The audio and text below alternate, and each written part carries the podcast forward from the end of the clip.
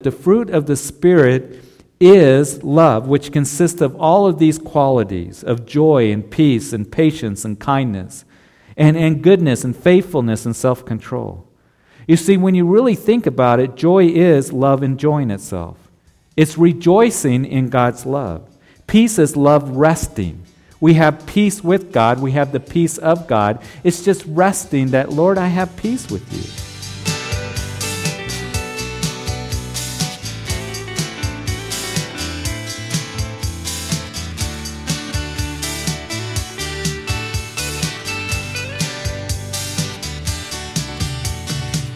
Welcome to Under the Fig Tree. Under the Fig Tree is a verse by verse study taught by Pastor Jeff Figs of Calvary Chapel of Greeley. We are currently studying through the New Testament book of 1 Corinthians. Here's Pastor Jeff. 1 Corinthians chapter 13. We do read, Though I speak with the tongues of men and of angels, but have not love, I have become sounding brass or a clanging cymbal. And though I have the gift of prophecy and understand all mysteries, and all knowledge, and though I have all faith, so that I could remove mountains but have not love, I am nothing. And though I bestow all my goods to feed the poor, and though I give my body to be burned, but have not love, it profits me nothing. Love suffers long and is kind. Love does not envy, love does not parade itself, it's not puffed up does not behave rudely, does not seek its own, is not provoked, thinks no evil, does not rejoice in iniquity, but rejoices in the truth, bears all things, believes all things, hopes all things, endures all things. Love never fails. But whether there are prophecies, they will fail. Whether there are tongues, they will cease. Whether there are knowledge, it will vanish away. For we know in part, and we prophesy in part. And when that which is perfect has come, then that which is in part will be done away. When I was a child, I spoke as though a child. I understood as a child. I thought as a child. But when I became a man, I put away childish things.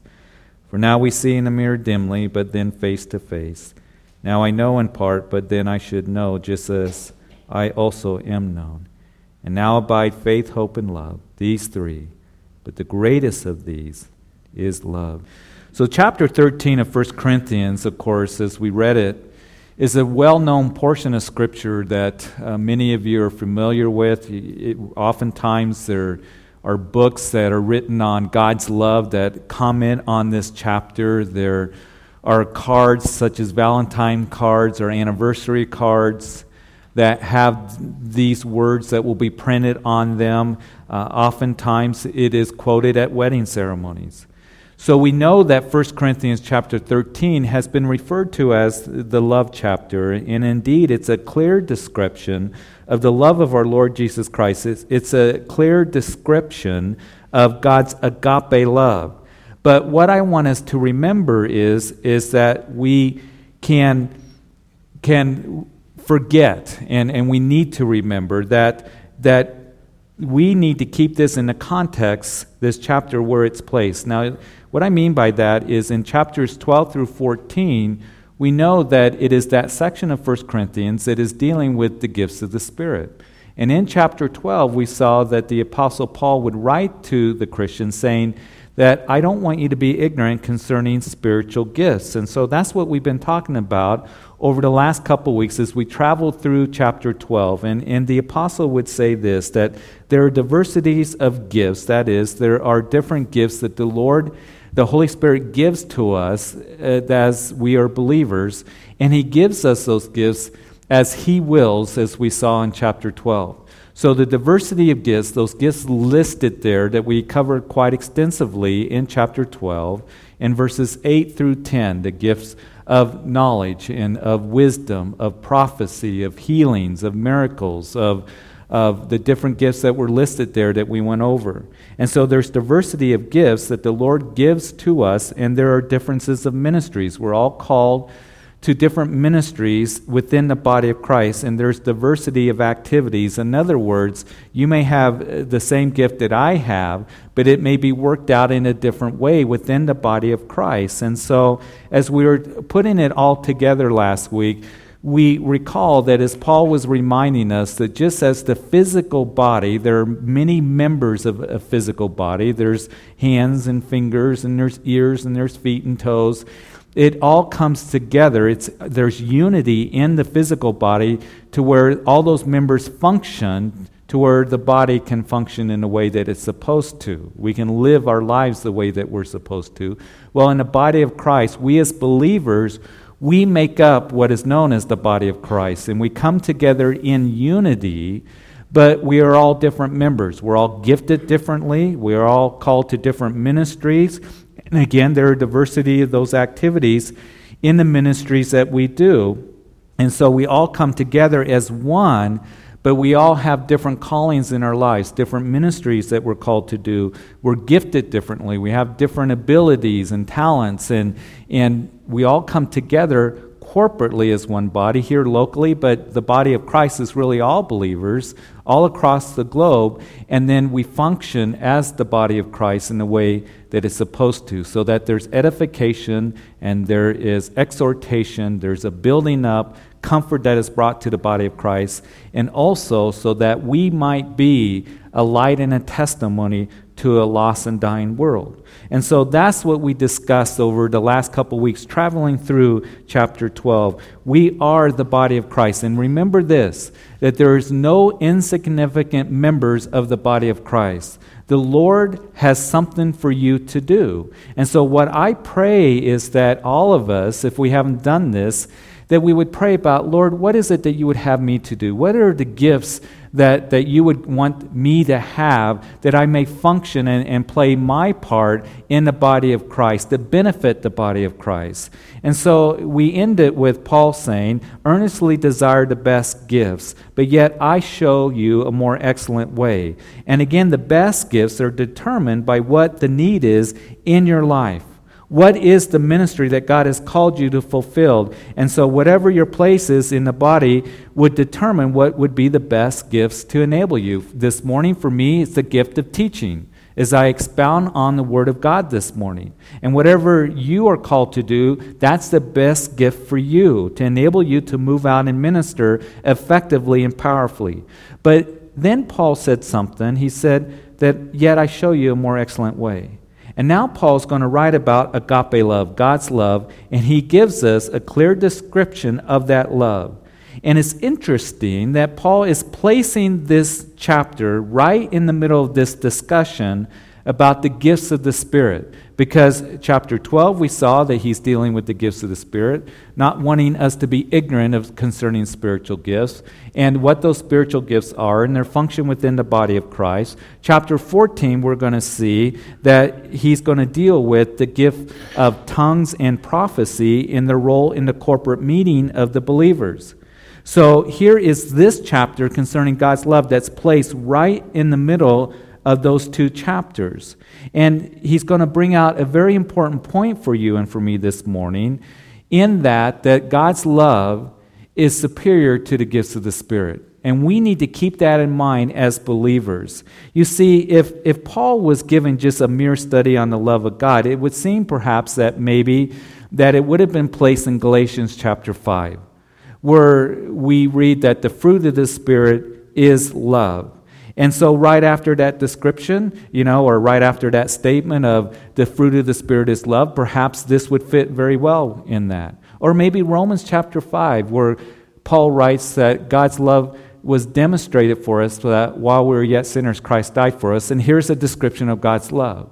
But you see, the Holy Spirit chose to put this chapter, the love chapter, smack dab in the middle of his discussion on the gifts of the Spirit and their function in the body. And so, as we enter into chapter 13 again, Paul referring to as the more excellent way than the gifts, than the best gifts. Desire the best gifts, but I show you a more excellent way. And so that's what he's going to be talking about here in the first few verses of this chapter as we just read. So we are being shown the superiority of love over the gifts of the Spirit. Now, interesting, Referring back to Galatians chapter 5 verse 22, Paul writes that the fruit of the spirit is love, joy, peace, patience, kindness, goodness, faithfulness, gentleness and self-control.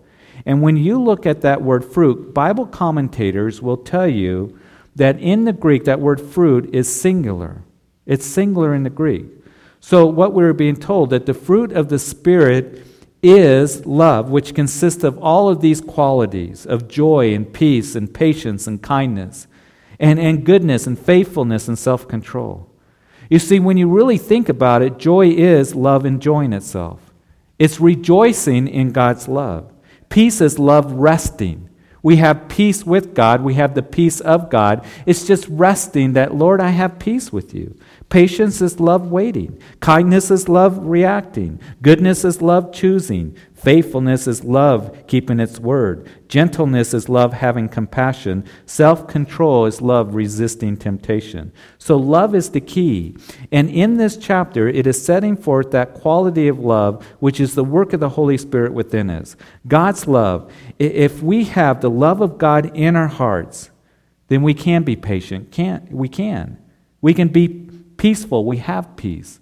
We can be gentle and kind, and, and we can be one that uh, we have gentleness and goodness that's flowing from our lives. But without God's love, all we can do is imitate those qualities.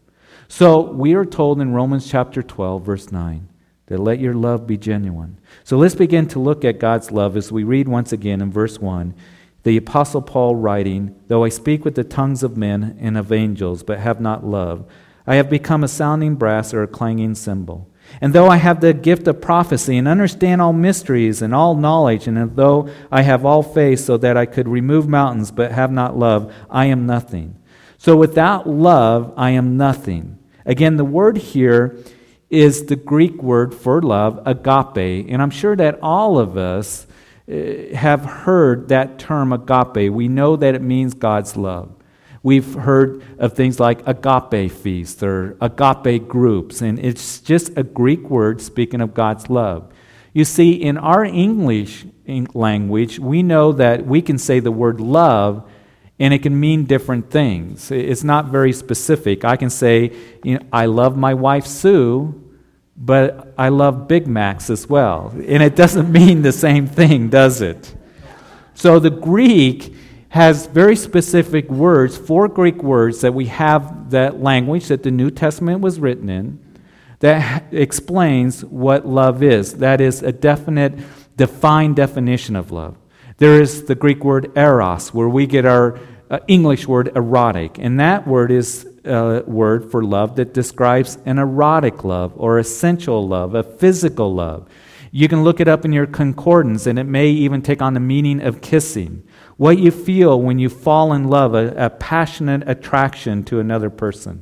So that's one word, eros. And then there's philia. And I'm sure that most of you know what that means. That's where the city of Philadelphia, Philadelphia was named after, the city of brotherly love. So philia, which means brotherly love, friendship, a feeling of warmth, warmth that is towards somebody else. Then there's a third word in the Greek, and that is storge, and that's a strong love. It refers to a family love, the kind of love that's between a parent and a child, family members in general. So you have those three words, eros, and you have philia, you have storge, but Paul's not using any of those words. But of course, he's using the word agape, which is the fourth word in the Greek for love. And it's God's love, it's an unchanging love. It's a self giving love that gives without demanding or expecting anything in return. It is a love that is so great that it can be given to the unlovable or the un, uh, you know, unappealing person. It is a love that loves even when it is rejected. You love because you choose to. It is a sacrificial, unconditional giving love. It is God's love. And the word has little to do with emotions, but it has a whole lot to do with self denial for the sake of another. So Paul began this chapter by saying that I can have all the gifts, the abilities. I can speak with, in tongues. I can prophesy. I can have all wisdom and knowledge. I can have faith that, that I make things happen miraculously. I can tell mountains to be gone. But if you, if I, do not have love, in God's economy, it means nothing. No matter how impressive the gifts of the Spirit are manifested through you. Without the love of God, it means absolutely nothing. He goes on to explain, verse 3. and though I bestow all my goods to feed the poor, and though I give my body to be burned but have not love, it profits me nothing. You can give everything away. You can impress people with tremendous willingness on your part to sacrifice. If you give your body to be burned, that is the supreme sacrifice, isn't it? But Paul says, without agape, without love, it profits me nothing. Now think about this. Normally, no one would ever doubt the spiritual credentials of somebody who gave everything away that they had, who, who sacrificed so much, who would give the supreme sacrifice and given their lives for somebody else, given their lives in martyrdom. But Paul makes it very clear here that those aren't the best measures of someone's true spiritual credentials. But rather, what it is, is love is the best measure. And it is interesting that as you look at church history, all throughout church history, there have always been those who have thought that if they laid down their lives in the blood of being a martyr, that that would wash away their sins. They thought that that was the most important thing in the Christian life. And you see, our sins are washed away by the blood of Jesus Christ. Being willing to die for Jesus is important. Giving sacrificially, that's all important. That's not what the apostle is saying. He's not saying that the gifts are not important, but it's not the most important. Because he is saying, without love, it profits me nothing. And you see, there are many Christians today that believe that the Christian life is just all about sacrifice and sacrificing your money and your life and, and talk a lot about righteousness and walking in that righteousness, but there's no talk about the love of Jesus Christ. Sacrifice is important. It is to walk in righteousness and holiness that God desires for us, but without love, it is useless. It profits me nothing. So, Paul, here in these first three verses, really sets the stage of the more excellent way, describing things that are good. Tongues are good, prophecy, knowledge, faith are good, sacrifice is good.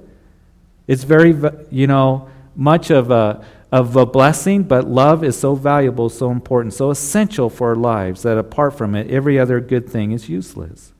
It profits me nothing. So, Paul telling us, inspired by the Spirit of God, that love is superior to any and all of the gifts. Love is superior to any sacrifice that I might make for God. And now Paul is going to give us a description of this love, beginning in verse 4 as we read, Love suffers long and is kind. So, love suffers long. When we read that love is long suffering, it speaks of not avenging when you've been wrong. It speaks of not trying to get back and avenge and get even, even though you have the power and the ability to do so. It is being long suffering towards those who hurt us or annoy us. In Exodus chapter 34, after the children of Israel would sin against God and dancing around the golden calf and committing idolatry and fornication, after the Lord had brought them through the Red Sea and drowned the Egyptians and saved them. And here they are a short time after that, they're committing idolatry. And it would be in Exodus chapter 34 that the Lord would declare himself to Moses and said, The Lord, the Lord God, merciful and gracious, long suffering, abounding in goodness and truth. He's long suffering. Love will endure a long time. So it reminds me of what Peter writes in 2 Peter chapter 3 verse 9. The Lord is not slack concerning his promise, as some count slackness, but is long-suffering towards us, not willing that any should perish, but all come to repentance. Peter's not saying that all are going to come to repentance, but it's God's will that all of us would, and he is long-suffering. And I'll tell you the truth on this. I am so thankful that God is long-suffering. He was long-suffering towards me and continuing to just minister to me and, and the Holy Spirit continuing to convict and draw me to Himself, that the Lord then say, You know what, Jeff? You had your chance. I'm going to wipe you out. But He was long suffering until I came to that point realizing that I needed to repent and turn to Jesus Christ. And many of you, you know that to be true that the Lord has been so long suffering with you. And so his love towards us, long suffering, also it is kind. So at the end of that period of long suffering, its response at that time is one of kindness. It is when we have and show God's love. It will be seen in simple acts of kindness. You know what a wonderful measure of, of kindness that I think that is out there is how children receive us. Because children won't receive and respond to unkind people. Kindness is, is being kind to others is something that is, is something that is more and more being lost in our day. Because what people are becoming more and more of is being rude and crude and impatient. Kindness is having tender affection, desiring to respond and give in those times of need. He tells us that love, what it is not in verse 4, love does not envy, love does not parade itself, is not puffed up does not behave rudely, does not seek its own, is not provoked, thinks no evil, does not rejoice in iniquity. So, first of all, Paul says God's love envies not. And when you think about envy, when you think about jealousy, envy is one of the most damaging, least productive of all sins. It accomplishes nothing positive, it is only there to hurt and to undermine. And love keeps its distance from envy. The scripture tells you and I that we are to weep with those who weep and we are to rejoice with those who rejoice. And I've said this before that sometimes it can be easier to weep with those who weep, those who have gone through loss, those who are going through, you know, just difficulties, those who've experienced you know, just hurt, whatever it might be. But sometimes it can be harder to rejoice with those who are rejoicing. You say, What do you mean by that? You see, when we can look at somebody's life and what the Lord is doing in their lives and blessing them, we look at them and rather than rejoicing with them, we become envious. Hey, I wish I was being blessed like they were. I wish I had what they had. Why don't they, you know, or Lord, why don't you bless me like them? And we become envious. That's what happened in Joseph in the book of Genesis. Jacob's 12 sons, and Joseph was his favorite. And so Jacob gave Joseph a co- coat of many colors. And what happened? His brothers became envious of him, didn't they? And they wanted to kill him. They threw him into a pit, but they ended up selling him off into slavery. When it came to David, David was anointed the king after Saul was rejected. And David, he would serve Saul, he would minister to him, he would fight in his army against the Philistines. But Saul became very envious of David, it says. He looked at David. He was David, he was envious of him, jealous of him. He threw a spear at David, and then pursued David through the wilderness for many years. It was the religious leaders that we were told in Matthew chapter 27, verse 18, that when they handed Jesus over to Pilate, they were determined to have Jesus put to death. But Pilate knew that the only reason they handed him over was because they were envious of him. We are told that love does not envy. I rejoice in the good things that have happened to you. I rejoice when you are blessed. I rejoice when you receive that promotion and I didn't. You see, that's God's love being worked out. God's love is so great that you rejoice in the blessing of others. Secondly, love does not parade itself. In other words, it isn't seeking to promote itself. We live in a world where we love hype. We promote everything. And sometimes it seems like we like to promote this and that. And unfortunately, that worldly hype of promotion has crept into the church. The church can try to promote a man. The church can try to promote their name and their programs or whatever it is. Remember that love gives not out of a sense of praise it can have from showing itself off.